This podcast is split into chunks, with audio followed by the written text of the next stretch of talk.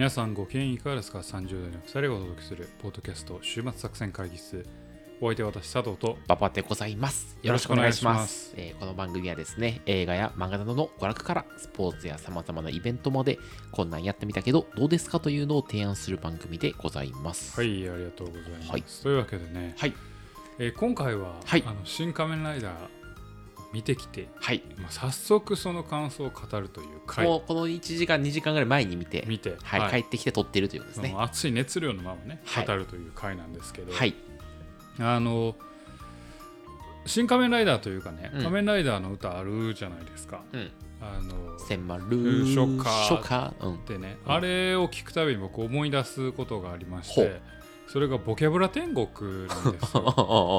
あのもしこのリスナーの方も若い世代の方多分だともう何のことか分かんないと思うんですけどえーとまあ、ボキャブラ天国っていう、まあ、タモリのやってる番組が昔ありましてですね、まあ、それこそ爆笑問題とか、えー、とまだ解明する前の海砂利水魚というかあのクリームシチューですけど、とかあのネプチューンとか、そういう若手時代になんか、えー歌なんか替え歌というかなんか言葉遊びみたいなうんうんうん。ことをする、あのダッチューので有名なあのパイレーツとかはいはいはい。そういうのが出てきた番組があって、うんうんうんまあ幼き頃見てたんですけどその時に「仮面ライダー」の仮面歌が替え歌というかうんネタがあってあのー迫るショッカー、えー地獄の軍団。地獄の団、うん我らを狙う黒い影、うん。世界の平和を守るため、うん go go let's go の後をボケんねんけど、輝くマシンっていう、あのね本当は本来の歌詞じゃないですか、そこを耕すマシンっていうはあ。耕す。でなんか運行機あ運行機じゃないか幸運機かな、まああの畑耕すマシン。が走っていくっていうカットで、なんかボケるっていう映像が俺頭にこびりついてるっていう そんな話。なんでな そんな切れてるギャグじゃないやろ。いやあの時大爆笑してん。そうタモリもめっちゃ笑ってた俺めっちゃ笑って、うん。それめっちゃ記憶に残ってる頭の隅っこにめっちゃ残ってるメモリの無駄遣いやな。「耕すマシン」っていうあの頭あのそのフレーズと、うんその幸運機が畑をこう耕していく様子が。ありありと残ってて それが俺の、えーボキャブラ天国の思い出 あの仮面ライダーの思い出。思い出、うん、そういうね 軽いジャブからね、まずちょっと。軽い軽い仮面ライダーの思い出からね入っていきつつはい。今日はねちょっと皆さん気になっているでしょう、新仮面ライダーの新仮面ライダーの話をねはい。ささせていただきたいなと思います、はい。というわけでね本編では、えー新仮面ライダーを話させていただきます引き続き聞いてください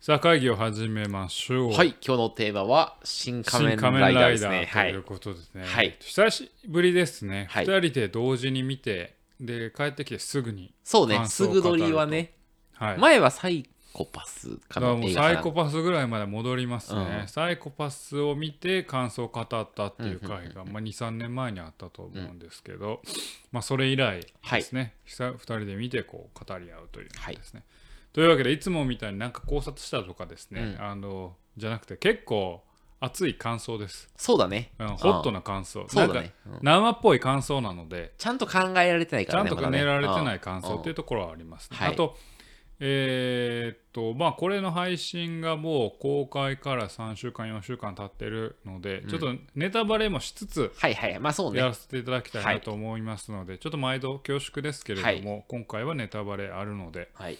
えーネタバレしたくないよという方は、えーっとちょっとここで回り右していただいて、えー見てからあ聞いていただくのがよろしいかなというふうに思います。はい。というわけでね、えーと新仮面ライダーの話をしていきますけれども、まあ言わずと知れた庵野秀はい。明監督、脚本作品でございまして、はい。えーシン・ゴジラ、まあ、シン・エヴァンゲリオンでシン・ウルトラマンに続く、えー新仮面ライダーと新シリーズの、新シリーズ。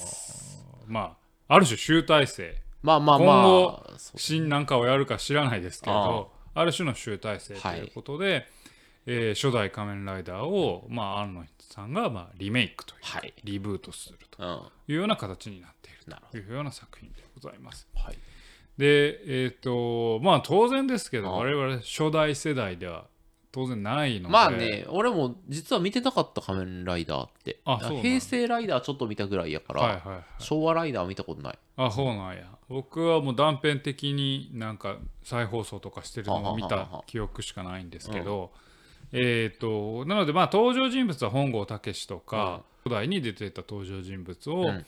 えーまあ、緑川博士とかですね、まあ、リブートして、はい。えー安野さんの世界観で作り上げた仮面ライダーと。うん。で仮面ライダーの本来の、おまあ、骨子であるですね、えーある人間が、えー改造人間にされて、えー自分を改造人間にした組織と、まあ、戦い合う戦うんだとうん。いうような、まあ、悲しみを背負ったヒーロー像っていうのを、まあ、描いていくとはい。いうのが仮面ライダーで、まあ、それをちゃんと受け継いでですね描いているというのが、まあ、新仮面ライダーでございました、まあそうね。というところです。というわけで、はい。まあ、これがまあ概要なんですけれども、はい。まあ、あのオリジナルの作品なんでね、まあ、細かい、えーちょっと結末まではちょっと申しここではまだ申し上げません。が、えーまずはその感想をですね、はちょっと伺っていきたいなというふうに思いますが、はい。えーじゃあ馬場さんから聞きましょうか。僕からいきますか、はい。僕からいきますか、はい。一言で言うとですね一言今何も浮かんでない。違うね。マジでこれ何もね残らなかったんですよ、はい。この作品を見て。じゃあ、はい。えっ、とちょっともう少しはい。聞きやすいところからいきましょうか。はいはいはいはいはい。えーシン・ゴジラ、あシン・ウルトラマン、はい。シン・仮面ライダー、はいはい。全部見ました、はいはい見ました見ました。えーどれが一番面白かったですか？シン・ゴジラです。で、一番面白くなかったのは？新仮面ライダーです。はい、ありがとうございます。そういうわけで、はい。はい、そういうこと。え佐藤さんはどうでした？僕は正直、はい胸熱くなるシーンうんがうん一つもなかったです。あーそうかはい。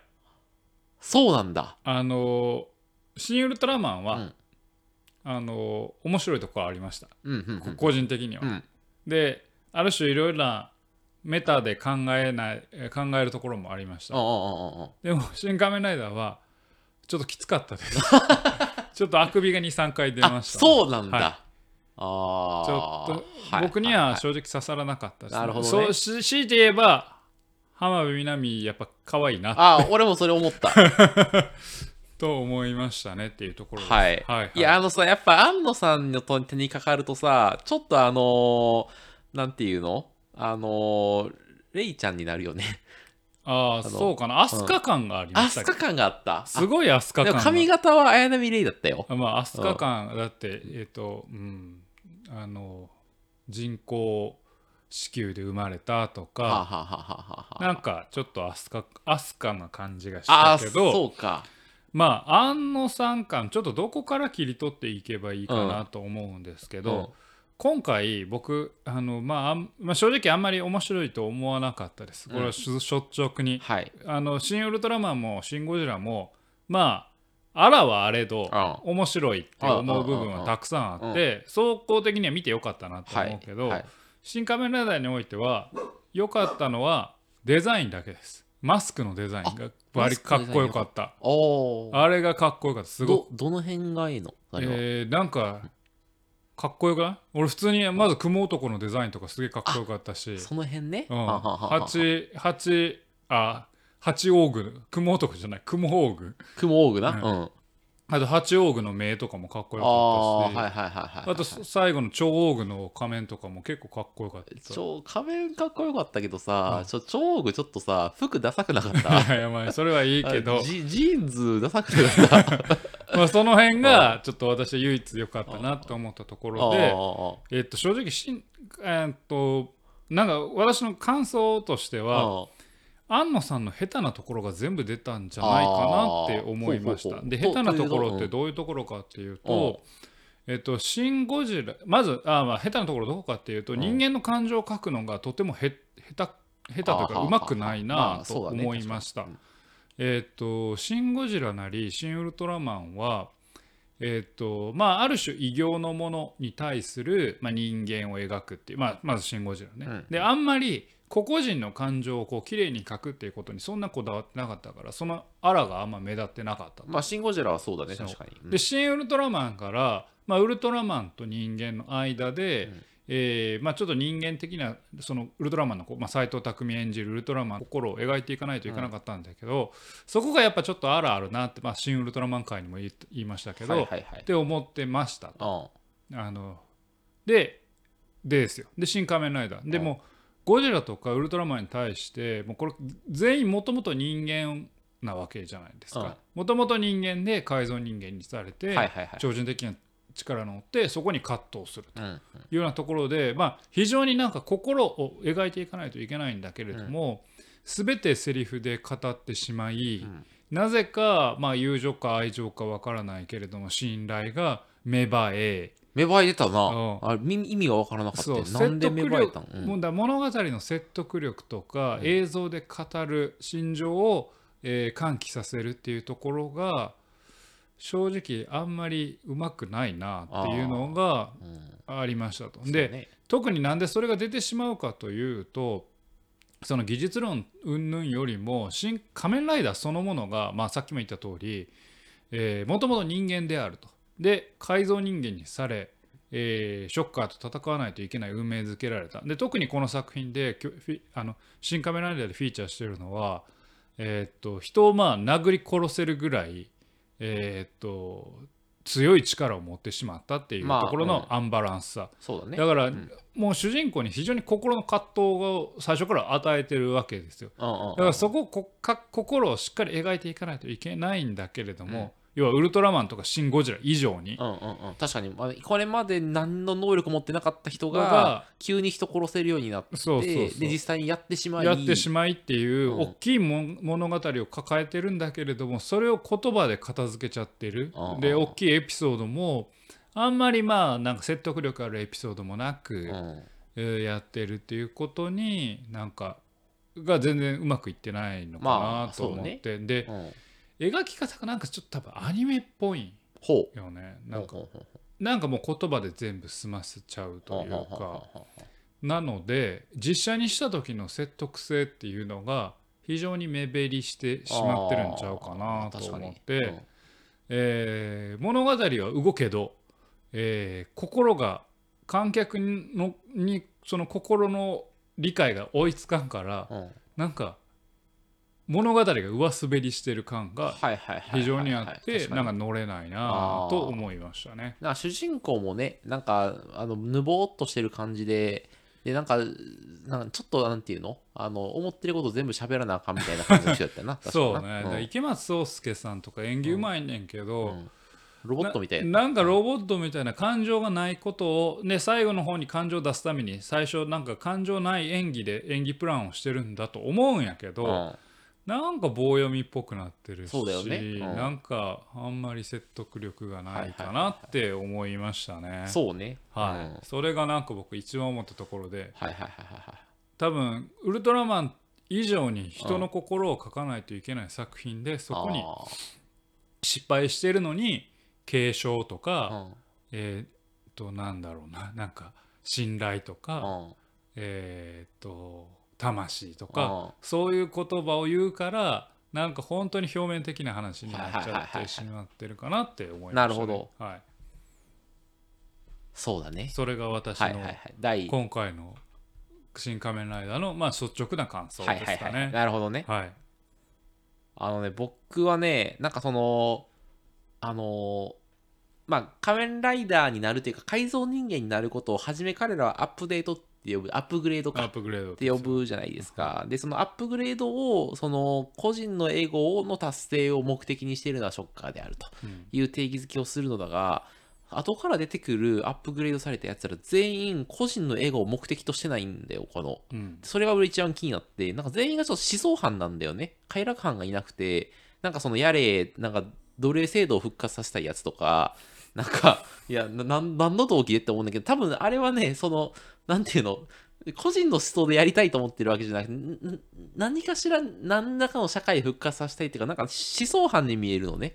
うん、そういう意味で、なんか、その、なぜそのそれぞれの奴らが、まあ、そのさっきのあの心理の描くという意味ではその必然性がよく分からなかったりとかなんかその、まあ、いわゆるジョーカーみたいにその快楽犯じゃなくて金儲けたいんだいい女を得たいんだみたいなじゃなくてなんか俗っぽくないんだよみんな。っていうのがちょっとよく分からないっていうかちょっとなんか若干なんていうの？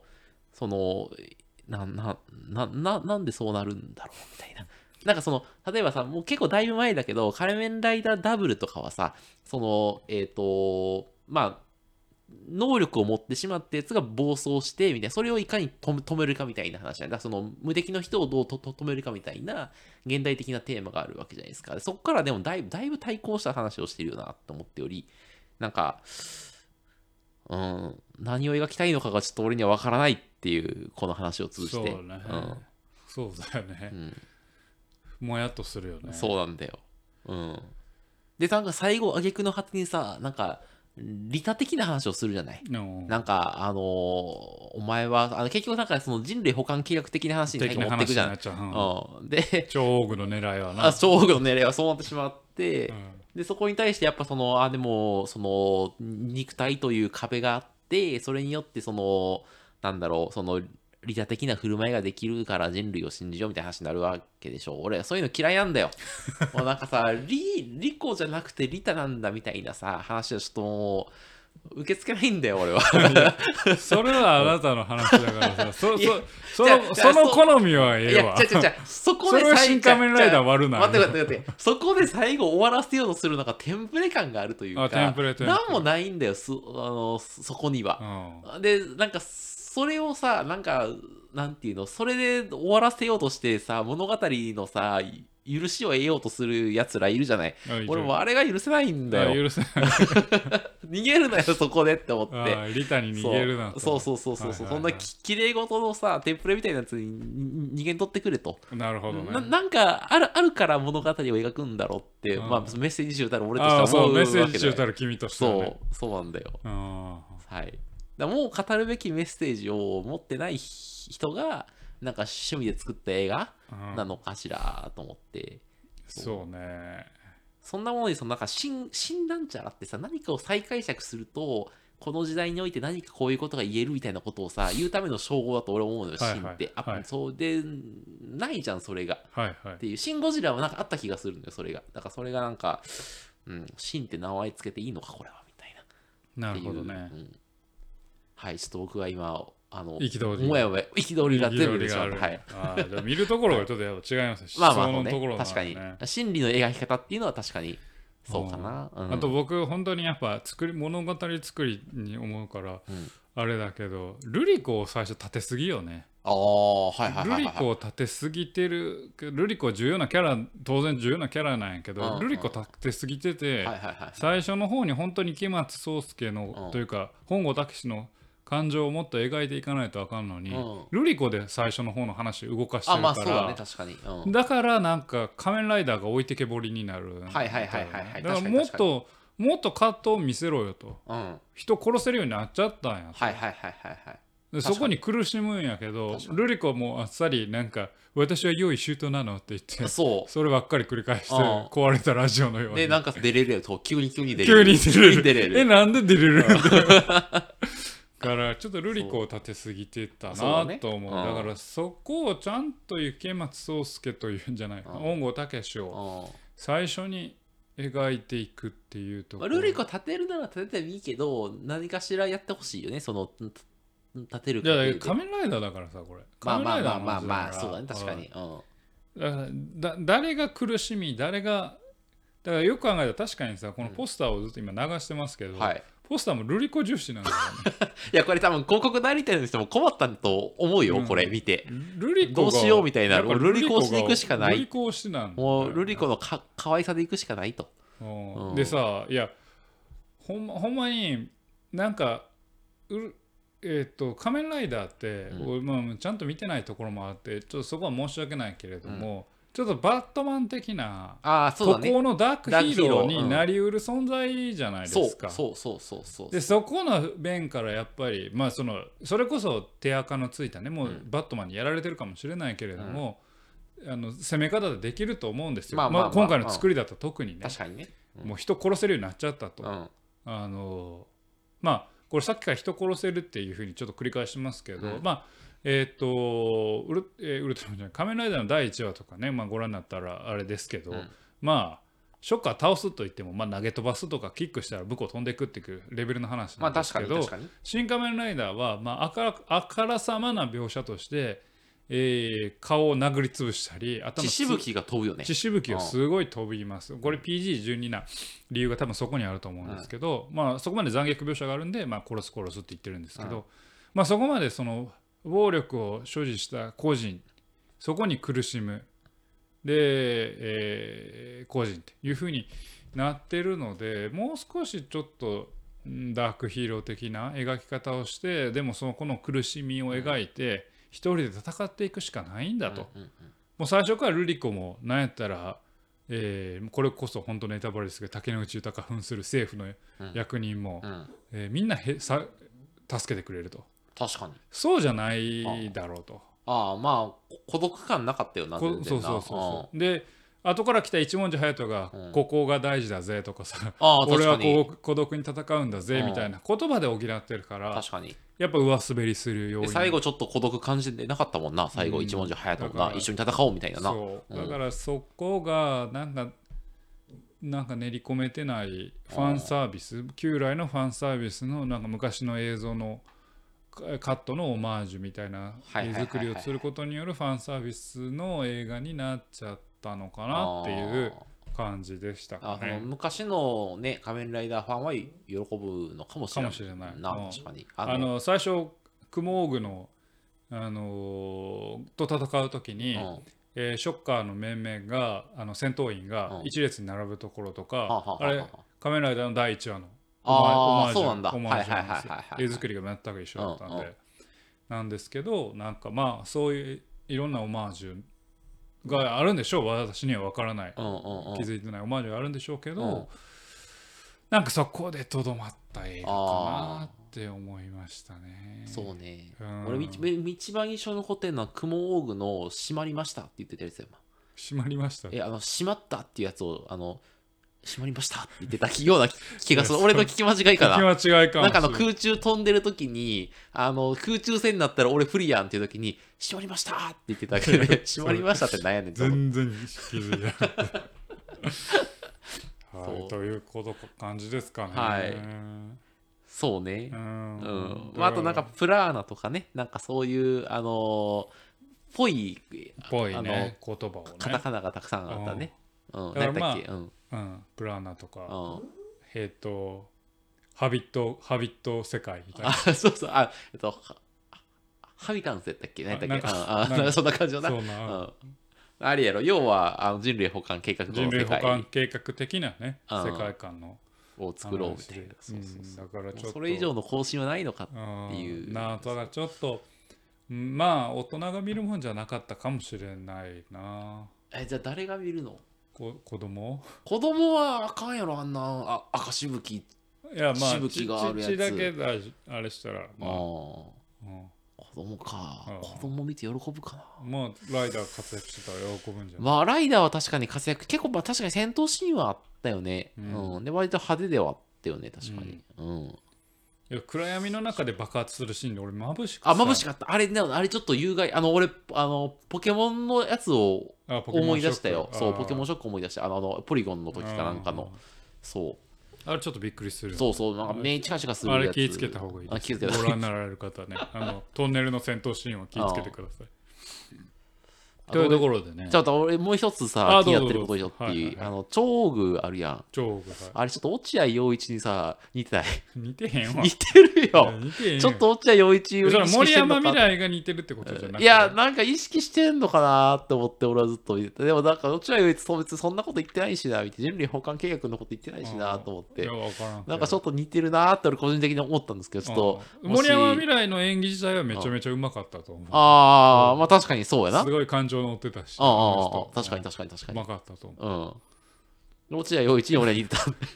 なんかちょっと、落合陽一っぽいそれはな。あんまピンとこんけどそっか。いや、ごめんめん、ちょっともし、あの、同じことを思われた方がいたら、ちょっとぜひ、えー連絡ください。はい、個人的に。というわけでね、なんかなかなかこう はい。我々もちょっと今回はあの絶賛とか。いやちょっとねあんまり。これは、まあ、デザインはかっこよかったよ。僕僕はねこれ雲男のデザインかっこよかっただいぶ序盤やけどな。雲具雲具な、うんうん。雲具しデザインとか確かに、八王具の目もかっこよかった。八王具の目？目かっこよグイーンガンダムみたいで というわけでねここで、はい、あのーえっ、と映画鑑賞の、をしたらですねグッズがもらえるとあいいうことで、はい。新仮面ライダーカードをですねカードをですねはい、あのーもらったんです。はい、プロ野球チップスみたいなプロ野球チップスみたいなや感じで、えーカード2枚入りなんで,、はい。でこれあのラジオの本番であのポッドキャストのねこの収録の本番で開けようとまだ開封してない、まだ開封してないんで今ちょっと開けて、カード全20種で、えーノーマルカード10種と、えーキャスト自筆による役名入りレアカード10種が存在すると。はい、というわけで、ね、それを開け、当てて、えっ、と、後何がの時間を、はいあのー潰したいと思います。はい。というわけでね、慎重、慎重にいきますか？はい。あ出ましたはい。出ました久しぶりやな、このカード開ける感覚。八王具おい、お前、お前、八王子の目好き言ってたやつやんけ。やったやん。八王具と池松壮亮じゃない、本郷武史。お前、当たりやんけ、本。でも、ノーマルカードやな、両方とノーも。マルカードなんかな？ノーマルか。俺は1枚目が、はい、仮面ライダー2号。2号、はい。そしてもう一つが、落合陽一 森山緑川一郎でした。はい、森山未来です。はい。はい。はいなんかなんとも。ハビタット計画の実現を追求している。そう、こいつはあれなので、幸福の形を追求しているんで、その人類を幸福にしようとしており、そのためにハビタット計画、かっこ人類保管計画を実行しようとしている。って書いてる？ししてない。かっこって書いてない、書いてない。はい。はいっ。ていうね。おい。なんとも言えんな。これはでも両方ともレアカードなかったね。なかったです、うね。ん。残念やな。うんおなんかこれで盛り上がることもなく まあ、そうやな、確かに。なうん。やっぱ落合陽一似てると思うねんな、これなんか。俺それやったらうん。浜辺美波のカードが欲しかった それはマジでそうやな。浜辺美波と、うん。えーっとヘビヘビ女じゃないや。サソリ。あ、サソリのサソリオーグ？サソリオーグの一瞬で終わったやつやろ？うん。あのー まさか銃でやられるってそういう。そうう。んえそれ八王具は銃でやられたけどえ、でも、そのあサソリオーグもサソリオーグは普通の銃でやられてたよ。うん。長澤まさみ。いや長澤まさ長澤まさみのね。そうそうそうそうそう。はい。パーティーをしましょうって言ってたよ。ううん。んっていう感じですかね。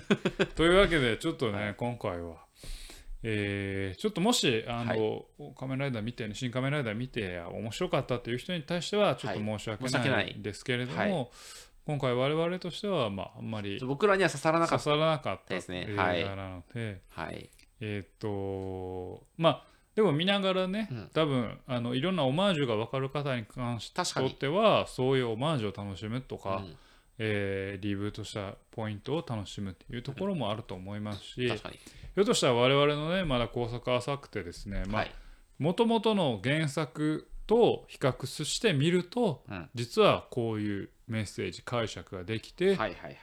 実はこういうことになるんだみたいな見方がちょっとね、あるかもしれない。あるかもしれないので、えー、とそういうふうにねいろんな観点から見ていただくとよろしいのかなというふうに思います。というわけで今回お話ししましたのは映画「新仮面ライダー」の話でございました。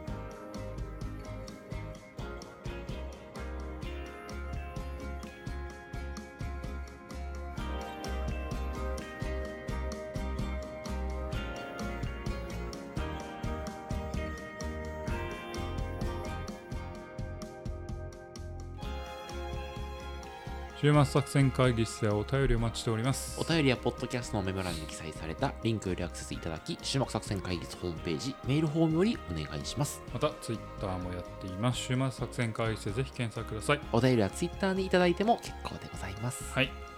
えーというわけで今回はですね、はいえー八王子の話をしてまいりましたけれども、はい。八億の話しないよ。なんで八億の話してんの？お前ちょっと八億好きやろ。え西野七瀬さん、西野七瀬さんがはいあけど今回はやっぱ浜辺美波さんが美人まあ、そうやんな。思いましたね。綾波エイで私な。あみんなアスカでしょ多分ね。アスまあ、それはちょっと人によって分かれる。女性をどう見てるかが分かれるんだなそれは、うん、役的にはちょっとアスカっぽい感じでしたけどまあ今回はね新仮面ライダーの話をしてまいりましたけれども、はい、新シリーズ、はい。まあ、今後どうなっていくんでしょうねなんかでも今日さあの映画の最後になんかあのかもう2をやるんじゃないかっていう伏線がちらっとあったけどね。いやないでしょないか。ないでしょ、まあ、うん、この感じやともういいな。もうないでしょう、うん、多分ね。いやもうなんかどうする？新アンパンマンとかやる？いやアンパンマンじゃね、うん、安野さんが見てきてなんかこれはっていうもう作品。でかつ協力してくれる作品。もうなくない？新サイボーグ009とかやってもあれやろ。ちょっとあんまりさ、まあ、そうね。石森章太郎先生だからまあ一緒仮面ライダーとちょっとあれだかもしれないしね、まあ、どうどうなんでしょうね。ちょっとわからないですけれども、ね、そうだね。ちょっともうおしまいじゃない？新シリーズは。そうなると全く新しいアニメに飛び込んでいくのかな。アニメに変えるのか実写に残るのかわからないけど。まあもう安藤さんネタ切れやけどな。もうエヴァンゲリオンも終わったし。うん、うんアニメやった方がいいと思うんだあそうなんだ。アニメ表現の人のような気がはいはいはいはいはい。実写じゃないと。実はいやわかんない。俺そんなわかんないけど、うん、映画があんまうまいかと言われるとなんか、うん、あんまりうまくないような気が。はいはいはいはいはい、うん、えもうそんなもうでもなんかあれじゃないの？もう新次君的なさその世界とどう関わるか的な話じゃない？あの人が好きなやつって、うん、でもちょっと時代は変わってきてるところがあるから、はいはいはい、ちょっともう結構厳しいのではなかろうかって思ったりはするけどね。どね。まあ、今回もその本郷武もちょっと信じっぽさ、ちょっとあって、あのすごいいわゆるコミュ障とか童貞集がしてたよね。なんかね。うん、やったのかって言われてた、確かに確かに。そういう恋愛関係ではない すごい笑うとこやった、笑うとこ。知らんけど。だからまあまあそうね。だからある種もうシンジ君は卒業してしまったのかな彼の中で、ね「新エヴァンゲリオン」の見ても思うけど。日本人がシンジ君を徐々にそのもう卒業しつつある。そうだよね、うん、そうだね。だからもうしんだからそれこそ池松壮亮じゃなくてあの本郷武史が今回生きなかったのかな彼の中で、そうだね確かに、うん、だからあんまり立てられなかった立てられないもう無意識化で立てないのかもしれないけど、うん、そうだね。うんって思いましたね、うん、はい。だから次のね新シリーズはどうなるのか分かりませんが、ね、はい、はい、俺そういう意味だとこのやつをこれを見てこれよりもあの俺この間ちょっと喋った仮面ライダーブラックさんの方が良かった、す。ごい強烈なメッセージ性があって物語破綻してるんやけどなんか何か残るものがあるのはブラックさんの方や、うん、偏っているんや偏ってる思想的に偏るでもね あのちょっと思想的な偏りのある映画の方があのメッセージ中たる俺としてはね、はい、なんかあの、いいいいのよ。一応ことメッセージだけは伝わってくるからそうなんや、はい、あの主主張はある。あなるほど、ね、俺はこう思うここの世界をこう捉えるみたいなのはあるから後からなんかちょいちょい思い出したりするのはそっちやなあなるほどね、うん、俺主張が強すぎる映画ちょっとねくどいなって思うお前なんかチタンやってたやんけ。あいや、うん、チタンじゃないの？チタンじゃない。ああ政治的思想ってこと？政治的思想あはいはいはいはい、うん、あなるほどね、うん、政治的思想が強い映画はちょっとうってなあちょっと最近見て取り上げなかったけど、ちょっとだだいぶ脱線しますけどあのウィニーっていうね今日も映画やあの広告してましたけど、あれ見たんですよ。で面白かったんです。よくできてる映画だし。でもちょい偏ってんなって。思うああ、そうなんだ、うん。はいもう善悪っていうのもすごいシンプルに。はいはいはい。ああなるほどね、あの権力えー、公権力側は悪です。うん、はいはいはい、はい、えー、虐げられる人間善です。なんかデジタルの新しい価値観についてこれなかった旧世代悪みたいなそんな悪みたいな、はい、すごい単純に書いちゃうから。うん、でででそれでいいのかと、なんか俺なんかそうやられるとなんかすごい浅く感じちゃうよね。それってすごい世の中を本当に片面でしか見てない気もしているするのでだから映画としてめっちゃ面白かったしよくできてるんやけど、うん、なんか押し付けられたって感がある、ああなるほどね、うん、はいはいはいはいなんかもう一方的に、だからメッセージが強すぎるとあなんやまあせちょっと政治的にねメッセージが強すぎるとちょっと俺は打ってなオッケるーオッケーオッケところがあるー。なるほど。仮面ライダーブラックさんはね、押し付けようとして失敗してるから、あの、なんか押し付けられた感じがしなくて大体いいよ。なんか、うん。チタンは全然違うから政治とかじゃない。もうもう好き勝手やってるだけ。あれが楽しい。だからまああのねえっ、と前前回ですか？前回か。前回になるのかな？うん。えっと逆転のトライアングルぐらいはのいろんなもん皮肉っていくぐらいの方がやっぱ俺は面白いな距離感としてね。距離感として。うん。えーっていう思いましたね。なるほど。はい。はい。だから仮面ライダーもそれくらいのメッセージがあればよかったのかもしれないね、でもねうん。逆にね。そううん。ああそう仮面ライダーいいこといいとこいいとこ言っときます、お、いいとこ。うん、いいとこ思い出しました。お。あのあのライダーデザインがいいっていう以外に。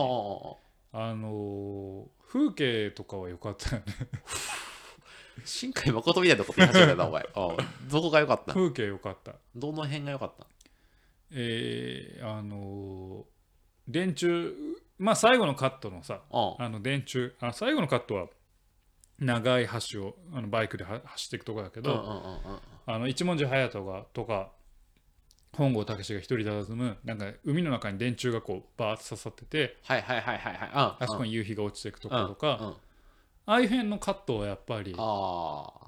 なんかいいなまあ、結構確かに映えるカットでは映えるカットだよね。うん。なんかその、無駄に映えるとうん。ころうん、なんかちょっと、で、ちょっと若干教習感もあるそうそうそう感じのね。そうだね。そううん。それは良かったそういね、うとこ。はちょっと良かったかなと思う、うんあの一文字隼人と本郷武史がなんか富士山の下あ麓みたいなところで会うとこあれはろとかは俺もずっとええ景色やなと思ってたわ。いやええ景色やなと思ったけど、なんであそこなんやろとは思ったけど まあまあいい景色やなとは思った。まあその辺は良かったですかね、うん、そうやな。あとほんまに最後の最後ちょっと一個突っ込むとすると、えー斉藤工と、うんえー竹野内隆と、うん。まあ、本郷武史というか浮松壮介が3人で話すシーンうん。海辺で話すシーンで、一文字隼人じゃない、最後は。あ違う違う。一文字隼人じゃない。うん。あのまだ最後に攻めに行く前に、ああ、はいはいはいはい。えー、と本郷武史と3人で話すシーンで、うん。うん。なんか僕はお父さんみたいな人間になりたいんだと。うん。あの最後の最後死ぬ一瞬まで他人のことを思いやってたお父さんみたいになりたいんだって言った後うん。になぜか一回本郷武史が宙返りするんよ、してたわ。うん。うん。あれなんでっていう。のあれは一応だから、あの足が、足が万全になったということを あそうなん示すためやろ。あそうなんや、うん、俺も、俺はちょっとなんで宙返りしたんやと思ったけど、いや、その後の話がいき、なり会話の中で宙返りしたから、そうそうこいつどうしたどうした？ご機嫌なんかと思うよな。ご機嫌なんか。あでも、なんかその後で、あの、なんか、あの、斎藤匠が、あの、もう、もう足を全開になったのかって言ってたから、あ多分その全開であることを示すためでやるなうんな。るほどいる、はい。それと思うけどな。う んというようなねあの思い出があります。思い出が、はい。というわけでまあはい。ね、そんな感じで、えー、と新仮面ライダーもまあ楽しんでいただければなというふうに思います。はい、これを聞いて本当に楽しんでくださる人ちょっとね、はい、申し訳ない作り手の方には皆さんちょっと申し訳なかっはい。たんですけれどもね、はいあのまあ、そういう感想でございました。はいというわけでお送りしてまいりました、ポッドキャスト週末作戦会議です。これえー本日はここにてお開き。お開き、お相手は私、佐藤と、パパでございました。また聞いてください。さようなら